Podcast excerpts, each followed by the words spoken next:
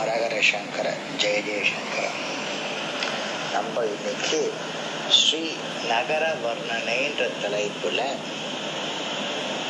அடுத்த இரண்டு ஸ்லோகத்தை பார்க்கலாம்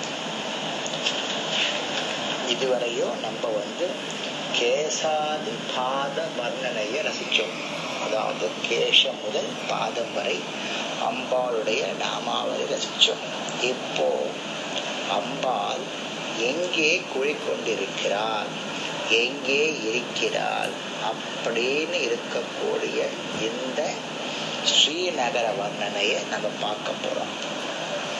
ஃபர்ஸ்ட் ஸ்லோகத்துல நான்கு நாமாவளிகள் இருக்கு. ஸ்மேரு மத்திய சுங்கஸ்தா ஸ்ரீமான் நகர நாயகா சிந்தாமணி ககந்தஸ்தா பஞ்ச பிரம்மாசன ஸ்திதா அப்படின்னு உள்ள ஸ்லோகம். ஸ்மேரு மத்திய சங்கஸ்தா. ஸ்மேரு மலை மேரு மலை ஸ்மேரு மலை உயர்ந்த மலை மேம்பட்ட மலை அம்பாள் வசிக்கும் மலை.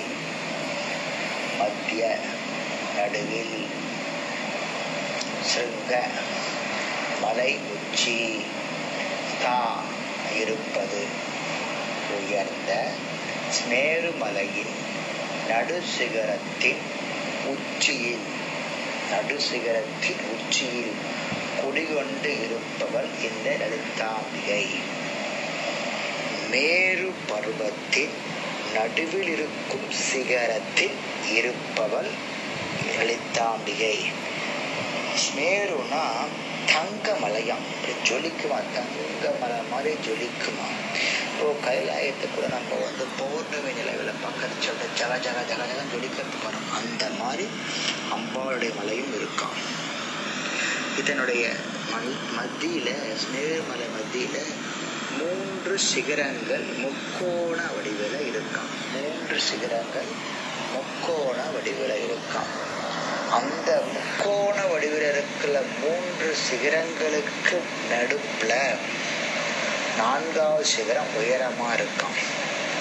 அந்த நான்காவது சிகரத்துல உச்சியில ஸ்ரீநகரம்னு இருக்கான் அந்த ஸ்ரீநகரத்துல அம்பாள் வசிக்கிறதா சொல்றான். இதனுடைய விளக்கங்கள் எங்கே இருக்குன்னா துர்வாச மகரிஷியால் எழுதப்பட்ட லலிதாஸ்தவராயத்துல அந்த ஸ்லோகத்தில் அழகாக சொல்லப்பட்டிருக்கு. அடுத்த நாமாவளி ஸ்ரீமன் நக ஸ்ரீமன் நகர நாயிகா ஸ்ரீமன் மங்களமான மேன்மை பொருந்திய நகர நம் நகரம் நாயிகா எஜமானி நாயகி. பெருமைக்குரிய போற்றுதலுக்குரிய அழகுக்குரிய ஸ்ரீ என்ற நகரத்தின் மகா அரசியாக மகாராணியாக விளங்குபவள். ஸ்ரீநகரத்தின் நாயகியாக விளங்குபவள்.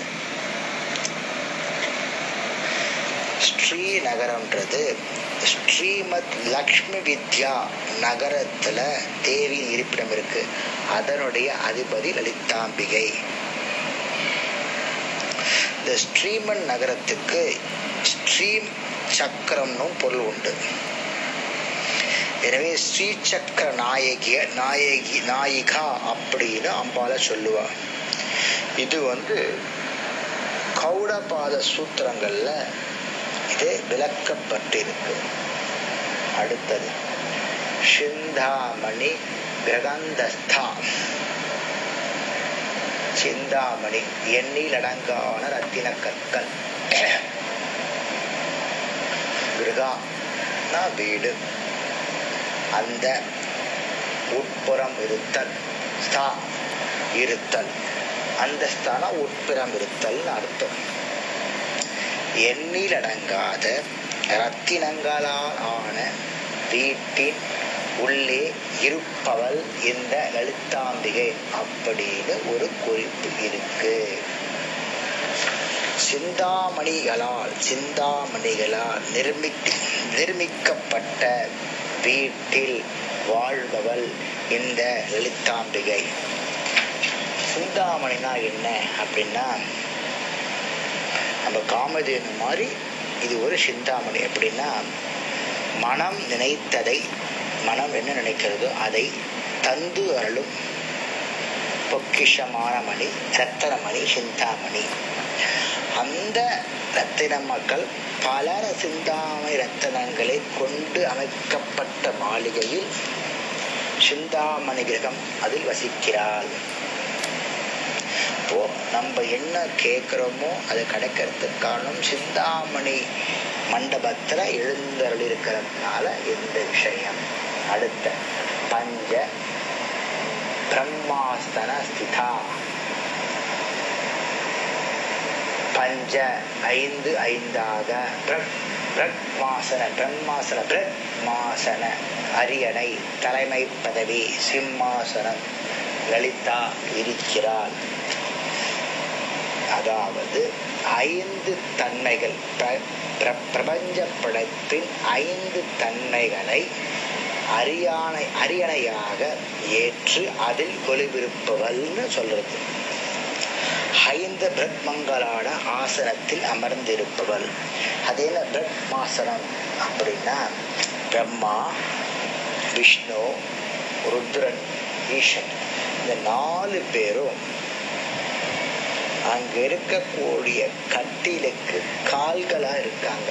எப்படின்னா ஒவ்வொருத்தரும் ஒவ்வொரு திசையை நோக்கி தென்கிழக்கு தென்மேற்கு வடகிழக்கு வடமேற்கு இந்த நாலு திசையிலையும் நான்கு கால்களாக பிரம்மா விஷ்ணு ருத்ரன் ஈஷான் இருந்து அதற்கு மேலே வந்து பலகை அந்த பலகைவில் சதாசிவனாக இருந்து அப்பேற்பட்ட கட்டில்ல நான்கு கால்கள் அதுக்கு மேல பலகை அந்த கட்டில்ல அம்பாள் காமேஸ்வரனோடு காட்சி கொடுக்கிறாள் அப்படின்னு அர்த்தம். இவ்வளோ ரொம்ப மீனிங்ஃபுல்லா படம் அஞ்சு நான்கு கால்கள் ஒரு பலகை. பிரம்மா விஷ்ணு ருத்ரன் ஈசானத்வ நான்கு பேர் நான்கு கால்களாகவும் சதாசிவன் மேல் பலகவும் இருக்க அம்பிகை காமேஸ்வரோடு அங்கு எழுந்தருளி நமக்கு காட்சி தருகிறாள்னு அர்த்தம். இந்த அஞ்சு பேரும் எப்பொழுது எப்ப பார்த்தாலும் கண்மூடிண்டு லலிதாம்ப தேவியினுடைய தியானத்திலேயே பிரம்ம நிலையில இருப்பதால் இருக்கிறதுனால இவங்களுக்கு பஞ்ச பிரக்மான்னு கூப்பிடுறாங்க. பிரக்மன்னா ஒடுங்கு அதாவது எங்க எங்க தோன்ற தோன்றி எங்க போய் சேர்றதோ அதுக்கு பேர் பிரக்மன் பேர். எங்க ஆரம்பிச்சு எங்க போய் சேர்றதோ அதுக்கு பேர் பிரக்மன் பேர். இந்த தொழில் அஞ்சு தொழிலையும் சில சமயத்துல தேவி தன்னைக்குள்ள அடக்கி கொள்வான். இந்த சக்தியை தனக்குள்ள அடக்கி வைப்பான் அப்போ இவங்க அஞ்சு பேர் என்ன இந்த அஞ்சு பேருக்கு என்ன தெரியுமா பேர்? பஞ்ச பிரேதர்னு பேர். பஞ்ச பிரேதர்னு பேர் இருநூத்தி நாற்பத்தி ஒன்பதாவது நாமாவளியில பஞ்ச பிரேதாக நாசினா அப்படின்னும் தொள்ளாயிரத்தி நாற்பத்தி ஏழாவது நாமாவளியில் பஞ்ச பிரேத மஞ்சாதி சாயினினும் இந்த வார்த்தை வருது. அப்போ இதனுடைய விளக்கம் அங்க பார்க்கலாம். நிறைய இருக்கும். அதாவது இதுல இன்னும் என்ன சொல்ல வரேன்னா இந்த அஞ்சு நான்கு பேரும் அஞ்சு பேரும் ஏன் வந்து கால்களாக ஆனா அப்படின்னா இந்த இவே நாலு பேர் இந்த கட்டிலுக்கு கால்கள் ஆயிருக்கான்னா எப்படியாவது அம்பாளுடைய பக்கத்துல இருந்துட்டு அந்த அம்பாளுக்கு சேவை செய்யணும் அப்படின்னு ஒரு ஆசையில இவ்வா நான்கு பேரும் அம்பாளு கால்களாகவும் ஐந்தாவது பேர் வந்து பலகையாகவும் வீற்று இருக்கா அப்படின்னு இன்னொரு பாஷையும் சொல்றது. எவ்வளவு அருமையான விஷயங்கள் சார். ஃபர்ஸ்ட் சிகரம். சிகரத்துக்குள்ள மூன்று சிகரங்கள் மூன்று சிகரத்துக்குள்ள நான்காவது சிகரம் நான்காவது சிகரத்தின் உச்சியில நான்காவது சிகரம் அந்த உச்சியில அந்த உச்சியில கட்டப்பட்டுள்ள ஸ்ரீநகர் எப்படி இருக்குன்னா மாளிகை வந்து சிந்தாமணியால அலங்கரிக்கப்பட்ட மாளிகை. ரத்தினங்களால் சிந்தாமணி ரத்தினால் அலம்ப அலங்கரிக்கப்பட்ட மாளிகை. அந்த சிந்தாமணி அலங்கரிக்கப்பட்ட மாளிகையில கட்டில். அந்த கட்டிலுக்கு நான்கு கால்கள் அந்த நான்கு கால்களுக்கு மேலே ஒரு பலகை அந்த பலகை மேலே இவன் உட்கார்ந்துட்டு இருக்கான் என்ன வர்ணிப்பு சார்? இதை விட வேற என்ன வேணும்? அம்பாள் இருக்கிற நமக்கு தெரியறது. எவ்வளோ ஒவ்வொன்றும் ரசிச்சு ரசிச்சு ரசிச்சு எதிர்க்கிற பாஸ்கர் ராய். அடுத்த ஸ்லோகம் நாளைக்கு பார்க்கலாம். ஹரஹர சங்கர ஜெய ஜெயசங்கர